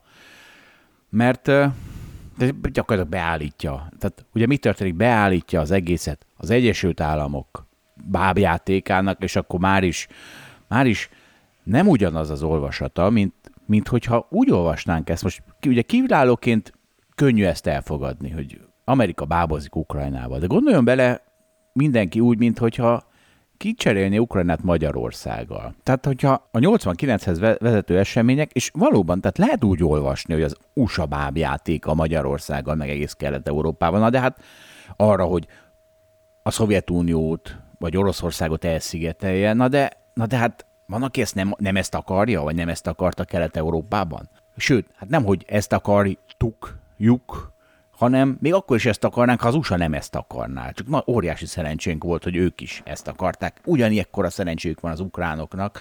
És akkor most, ha a Oroszország vagy Szovjetunió, már pedig Putyin ki is mondta ezt, vagy ha ezt is egy existential threatként, tehát a létét fenyegető dologként tekint rá, hogy Kelet-Európa most már szabad, akkor azt is csináljuk vissza. Tehát mert akkor miért ne? Tehát ha Ukrajnát vissza kell csinálni, mert Amerika bábozta, akkor Magyarországot miért ne kéne visszacsinálni, ha Putyin úgy óhajtja? Well, what I think you have to understand is that when countries think they're facing an existential threat uh, and, and they become desperate, uh, they're willing to roll the dice. They're willing to pursue incredibly risky strategies. And the best example of this is when Japan attacked the United States at Pearl Harbor uh, on December 7th, 1941. It's very important to understand the Japanese understood full well that they were uh, attacking Godzilla. Uh, the United States had 10 times the gross national product that Japan had. It had the capability to build a much more formidable military. And the Japanese had no illusions that they would win the war. They thought there was a sliver of a chance they would win, but they would most likely lose. But nevertheless, they attacked. And the reason they attacked is they were desperate. Uh, the United States was economically strangling Japan at the time, and it was threatening to knock Japan out of the ranks of the great powers. And the Japanese felt they just had to do something. So you want to understand that when great powers are desperate, they are willing to take extreme measures. Sarokba szorított oroszok, hát uh, mintha Putyin valahol józan számításból foglalta volna el Ukrajnát, mint hogyha, mint hogyha Oroszország előnyeit mérlegelve a két útból, hogy háború, vagy Oroszország megsemmisülése, ezek közül a kisebb rosszat választotta volna, bár kétségbe esett, vagy bár kétségtelenül kockázatosabb utat. Hát a francokat volt ez így. Tehát, hogyha így lenne, ha Putyin ilyesmiket mérlegelne, akkor a, a, a bármiféle ország érdek lenne a fejében, akkor nem egy kreptokráciának rendezi be az országát, ö, hanem, hanem egy, egy, egy, egy aj, Oroszország egy prosperáló ország lehetne. Ez nem is a balti államok kell, hogy legyen a példa, de hát Kína is. Tehát Kína is a, valahol az ellensége a világnak, mégis egy borzasztóan prosperáló ország, és lehetne az is, hogyha nyilván nem megy neki mondjuk Tájvánnak majd idővel. Szóval Oroszországban minden adott lenne ahhoz, hogy prosperáló, világgal kereskedő ország legyen, és hogy mégse az, az Putyin személyes érdeke. Tehát ne, de, de, ne próbáljunk már meg ilyen, meg ilyen ország egzisztenciális threat, hazugságokat kreálni abból, hogy itt Putyin el akarja lopni a jövő hetet is, és azt így tudja megcsinálni. This, by the way, is one of the reasons we should worry greatly about the Russians using nuclear weapons if the Russians are losing the war in Ukraine. If they're losing the war in Ukraine to NATO and to its Ukrainian allies, they will certainly be in a desperate situation. And when states, great powers especially, are in desperate straits, they tend to use extreme measures to try to rescue the situation. So I think what happened on February 24th is that Putin concluded that he really had no choice if he was going to prevent the West from turning Ukraine into a Western bulwark on Russia's borders than to attack. And that he did. Jó, az elején vegyük észre, hogy mi van itt. Tipping point van, erre majd később visszatérek. De tehát ez is milyen, milyen, megint hogy van ez beállítva, hogy mint hogyha Ukrajna bástyaként, ha, Ukra- ha Ukrajna egy bástyája lenne a nyugatnak, Oroszország határán, akkor kész. Oroszországnak lőttek, Kampec. Hát könyörgöm, most is rengeteg van. Hát ott vannak a balti államok, ott van Románia, a Fekete-tengeren át. Tehát nem, nem, hogy, hogy lehet ezeket a baromságokat, ezeket a putyini delúziókat elfogadni? Tehát, hogy, hogy mégis ki a fene akarna megtámadni egy nukleáris nagyhatalmat? Let me throw one other um, argument at you, which is that the relative strength and the relative performances of the Ukrainian side and the Russian side, of course, is partly explained by resourcing and military training and backing.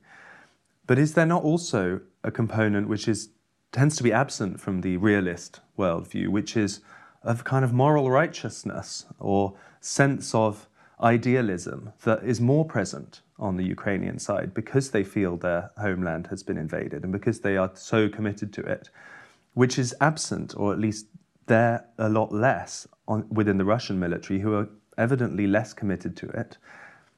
And that partly explains the Ukrainian success so far at repelling the Russian incursion. Do, do, you think what we've seen here, in a way, is the opposite of a realist outcome? What we've seen is the little guy, the plucky little guy, because he, Ukraine is so idealistic and so determined to defend themselves, outperforming against the odds? Well, I think the key word here is nationalism. Right? There's no doubt that when the Russians invaded Ukraine, uh, that nationalism came racing to the fore, and that Ukrainian nationalism is a force multiplier in this case. Uh, and there's also no doubt that nationalism is not part of the realist theory of international politics that I have. But nationalism is consistent with realism. So nationalism and realism fit together rather neatly.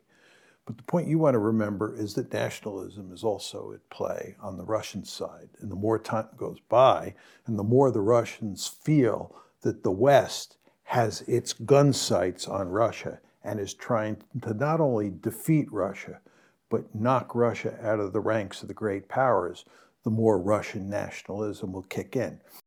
Na itt azért nagyon könnyen engedte a svéd lelkitársam kimenekülni ebből a kérdésből, mert mit csinált Mirsheimer? Az egész kérdés, tehát ezt a moralitás kérdést, mert valójában ez egy moralitás kérdés volt, tehát az, a, a, az egész kérdést fölhúzta a nacionalizmusra. Mert hogyha a nacionalizmusra fölhúzom, akkor onnantól kezdve már a oroszok mellett is érvelhetek. De hát ez mekkora Mintha én a nacionalizmusom véden, miatt védeném a családomat a terrorbombázó oroszok elől, mint hogyha az ukrán zászlót védeném. Hát, vagy a magyar zászlót, hát a francokat. Ö, és miért, miért csinálja ezt? Mert nem hajlandó kimondani, hogy igen, a moralitás oldaláról közel, közelítve nem kérdés, hogy Putyin vállalhatatlan, hogy egy terrorista, ahogy Hitler is az volt, hogy hiába szőtt előtte delúziókat, tehát Hitler delúziói alapján is, az teljesen racionális, amit Hitler csinált, például, hát például Putyin esetében terrorbombázni, de, de hát ehhez, de hát ez, ehhez teljesen ki kell ford, fordulnia a moralitás józan talajából, vagy mi, és a másikok pedig az, hogy mert a nacionalizmus az Oroszországban dúl nagyon. Az az a mese, ami szükséges, hogy el lehessen adni a terrorbombázást a népnek, úgyhogy akkor hivatkozzunk a nacionalizmusra. És egyébként zárójelben megjegyzem, tehát itt great power az Oroszország, az Oroszország semmiféle great power nem. Sok nukleáris fegyver van, ez igaz. Ha valaki ettől great power, akkor, akkor great power, de hát ez egy nagyon szűk definíciója a great powernek. Ugye Kínának sokkal kevesebb van. És akkor mégis mégis azt mondjuk, hogy Kína a valódi great power, és nem Oroszország. És hát annyira nem az, hogy Oroszország gazdasága az kisebb, mint Kanadáé, miközben négyszer annyi orosz van.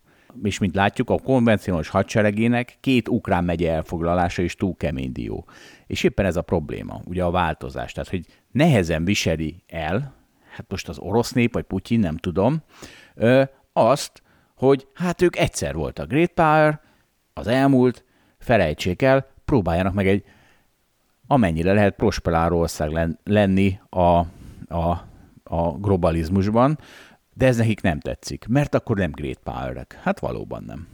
Csak ez nem ok arra, hogy leterrorbombázd a szomszédországot. You mentioned a moment ago the nuclear threat.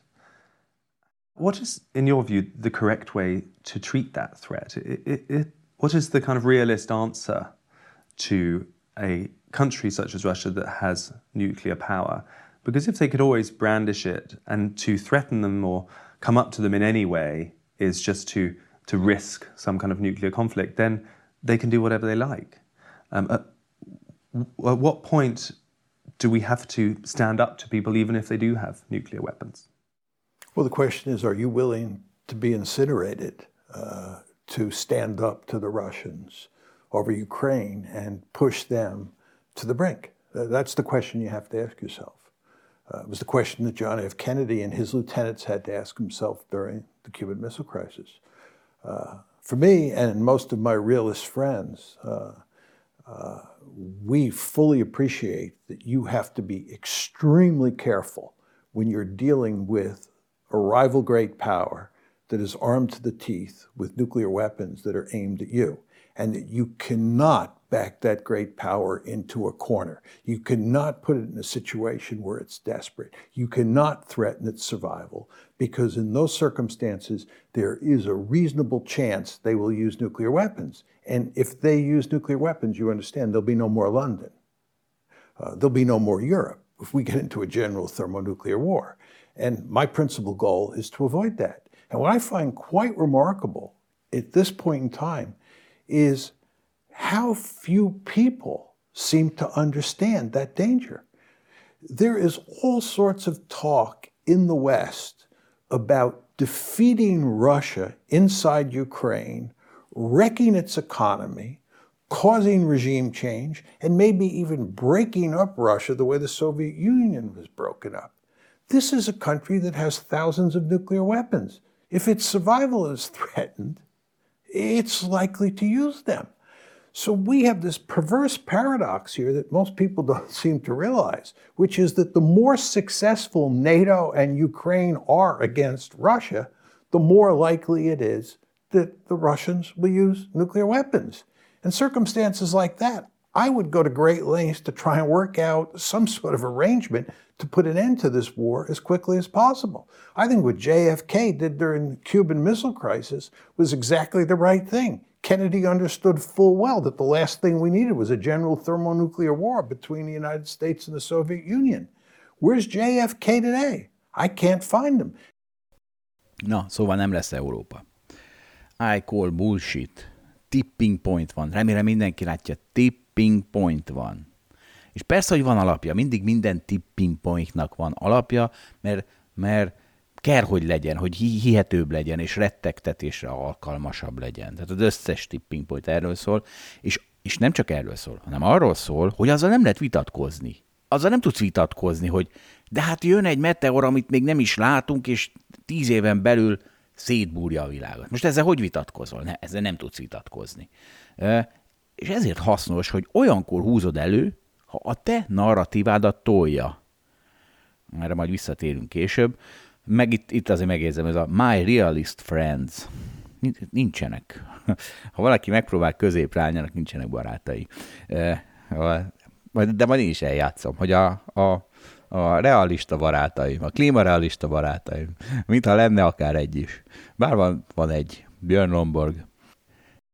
Most itt a, a következő panelhez egy kicsit kicsit fölvezetem, tehát összefoglalom, hogy mi az ő álláspontja a béke szempontjából, ez teljesen reménytelennek látja. Tehát bármiféle béke azért reménytelen, mert mindkét fél túl sokat akar ahhoz képest, amiben a másik belemenne, ebbe a nyugat is benne van, és így azt, azt látja, hogy itt ez egy minimum egy nagyon elhúzódó háború lesz, de nagy valószínűsége eszkalálódni fog, majd erről lesz szó, és amiben az oroszok egyetlen célja csak az lehet, hogy egy teljesen diszfunkcionális csonka Ukrajnát hozzanak létre, ami így nem lesz nyugati bástya. And the, the two outcomes that we have to worry greatly about are one, where the Russians use nuclear weapons, right? And two, where the United States comes into the fight, or the West comes into the fight. Because then you have a great power war. The United States and Russia are actually fighting each other. And as Avril Haines, uh, the director of national intelligence in the United States, told the Senate uh, this past spring, uh, the most likely scenario for the Russians to use nuclear weapons is if NATO comes into the fight. Right? So this is very dangerous. És elmondom gyorsan, hogy mi, a, mi az ő forgatókönyve. Az oroszok szívnak, mert szívnak, mert mindenki látja, hogy, hogy itt orosz győzelem az nagyon az csak akkor lehet, hogyha a nyugat teljesen megúnja ezt a háborút, mármint a nyugati közvélemény nyilván. És mivel az oroszok szívnak, ezért az egyetlen menekülési útvonaluk az lesz, hogy nukleáris fegyvert vetnek be Ukrajnába. Erre a nyugat válasza nem nukleáris ellencsapás lesz, hanem konvencionálisan is bevonulnak Ukrajnába, onnan teljesen kiverik az oroszokat, meg a Fekete-tengeren is megsemmisítik az oroszokat, csak hogy a, akkor mink van, van egy NATO-orosz konvencionális háborunk, amiben az oroszoknak aztán meg pláne semmi esélyük. Úgyhogy mi maradt nekik? Nukleáris fegyver, mert már megint ők lettek sarokba szorítva. Érdekes, hogy az agresszor folyton sarokba lesz szorítva. És, és az a érdekes a elméletében, ezt, ezt nem fogom bejátszani, hogy szerinte az lehet a, a háború vége, hogy ő valahogy azt nem említi, hogy hát, ha Putyint eltakarítanák, akkor az is egy jó háború véget rigger lehetne, de az, az neki valahogy nem jutott eszébe. Neki az jutott eszébe, hogy amikor ugye eljutottunk oda, hogy az oroszok bevetették a nukleáris fegyvert Ukrajnába, akkor a, a nyugat azonnal belátja, hogy hoppá, itt át lett lépve egy küszöb, mert hiszen itt csak ők hibáznak, és mindent megtesz a nyugat, hogy vége legyen. Tehát mindent, tehát lenyomja az ukránok torkán a nem tudom milyen békét. És azt mondja, hogy minél sikeresebb Ukrajna ebben a háborúban, annál valószínűbb ez a kimenet. És akkor persze ez azért hozzátenném, hogy ez olyan, mintha terroristákkal azt a módszert követnénk, hát értve nem mi, ugye nyilván az Egyesült Államokban a filmekben láttam én is ezt. Szóval, mint hogy azt a módszert követni az ember a terroristákkal szembe, hogy mindent megengedünk nekik, csak ne duruljanak tovább. De nem ezt szoktuk követni. I want to make one final point on this. My argument is that if NATO had not expanded or tried to expand into Ukraine, if we in the West had not tried to make Ukraine a Western bulwark on Russia's borders, then today Ukraine would be intact. There'd be no war and Ukraine would be fine. There was no war in Ukraine before 2008. There was no problem of Russia conquering Ukraine before 2008, even before 2014. Vladimir Putin came to power in the year 2000. The crisis broke out on February 22nd, 2014. Over those 14 years, nobody in the West was making the argument that Vladimir Putin was an imperialist and that he was bent on conquering Ukraine and then conquering other countries in Eastern Europe and creating a greater Russia? Who was making that argument? That was an argument that we invented after February 22nd, 2014. We in the West, we invented the argument that he's an imperialist, that he's bent on conquering Ukraine. Why did we invent that argument? Because a major crisis broke out on February 22nd, 2014, and we were not going to blame ourselves, we had to blame him. So the story that we created was that he was an imperialist and he is responsible. And we are the good guys and they are the bad guys. Na, spinnelünk, spinnelünk, látom. Ukrajna would be fine, mondja. De hát ez miről beszél? Mi az, hogy Ukrajna would be fine? Ukrajna egy kleptokrata szarság lenne, mint Oroszország. Ugye, ahogy volt az a sokáig. Tehát gyakorlatilag orosz gyarmatként élve. Tehát Fehér Oroszország is fine, az is fine, ahol nem lehet leváltani a, a fő kleptokratát, mert ha megpróbálod szavazáson, akkor lelőnek. Ez egy fine ország? Észak-Korea egy fine ország, hiszen nincs ott háború. Hát akkor az fine, Kuba rendben van, ott sincs háború. Ezek is beteg rendszerek áldozatai, ahogy Ukrajna volt az elmúlt, mit tudom, hány évben, 30 évben, meg az előző 40-ben. És ha és az igaz, hogyha valaki csak az orosz gázt akarná a térségből, tehát neki annyit jelent Oroszország, mert Ukrajna jön a gáz, annak ez tényleg felháborító, mert most nem jön a gáz. Vagy mondjuk, hogy nem jön. És, de persze egy hosszabb távon prosperáló ukrán gazdaság az sokkal több hasznot tud hajtani, mint gáz, vagy mint, mint gázforrás még a szomszédos országoknak is. Közelítsük meg ebből az irányból a kérdés Magyarország szempontjából, egy ilyen reduktó ad abszurdummal, tehát Ausztria, ha akarom, az egy western bulwark, egy bá- nyugati bástya itt a határunkon, te úristen. De valójában mi az? Egy prosperáló ország, boldog lakossággal, ami úgy húzza föl Nyugat-Európa, úgy húzza föl Nyugat-Magyarország lakosságát, mint a fene. Ha most képzeljük el, hogy Ukrajna egy ugyanilyen prosperáló jól menő ország lenne, és húzná magával Kelet-Magyarországot, ahogy Ausztria húzza Nyugat-Magyarországot. Ez egy borzalmas bástya lenne akkor? Nem, ez egy borzasztó jó helyzet lenne, és sokkal jobb helyzet lenne, mint hogy lehet olcsó gáz kapni abból a térségből, és az a helyzet, hogy az oroszoknak is. Tehát az oroszoknak is az a jó, ha a szomszédaik prosperáló országok, mint Magyarországnak Ausztria. De, de persze azt a narratívát spinnelem, hogy itt nem is tudom, miről beszél ez, vagy tudom, hogy miről beszél ez, ami Putyin fejében van, akkor, akkor nem. És egyébként, ha már elfogadjuk ezt a marhasságot, és úgy beszélünk, mintha az országok valós entitások lennének, akkor, akkor Ukrajnában ez, a, ez, ami most zajlik, ez, a, ez az operáció. E, ez az, amitől Ukrajna ki gyógyulhat a rákos megbetegedéséből. És igen, nagyon fáj. Igen, lehet még az is lehet, hogy rosszul sül el. De feltartott kézzel halálos betegnek maradni, nehogy már jobb legyen, mint megpróbálni kigyógyulni. Tehát 56-ban akkor Magyarország nem volt fájn, ezek szerint. És még egyszer, tehát jó, az imperialista Putyin az nyugat kitalációja legyen, mert ha a konkrét elfoglalást hívjuk imperializmusnak. Na de Fehér Ország nincs, Fehér Oroszország nincs elfoglalva. Egyáltalán. Csak Putyin bábkormánya által van sújtva. Az ellen nem kell küzdeni. Csak a konkrét fegyveres elfoglalás ellen. Ugyan már? És akkor innen áttérünk egy kicsit Kínára, arról beszélt még sokat, de csak egy szempontból, és aztán lassan végig, végig vége a anyagnak. But you, I think viewers or listeners might be surprised to hear you on that, because in a sense it's the opposite of your view of the Russia question that even though China is a regional hegemon, and Taiwan is whether they consider it part of Greater China or whether it's just too close to have as a, a allied with a foreign power, there is a parallel to Ukraine and Russia. But in that example, you think it would be worth, it is in the strategic interests of the US to actually send forces, risk a greater escalation, and actually go to war if necessary to defend Taiwan?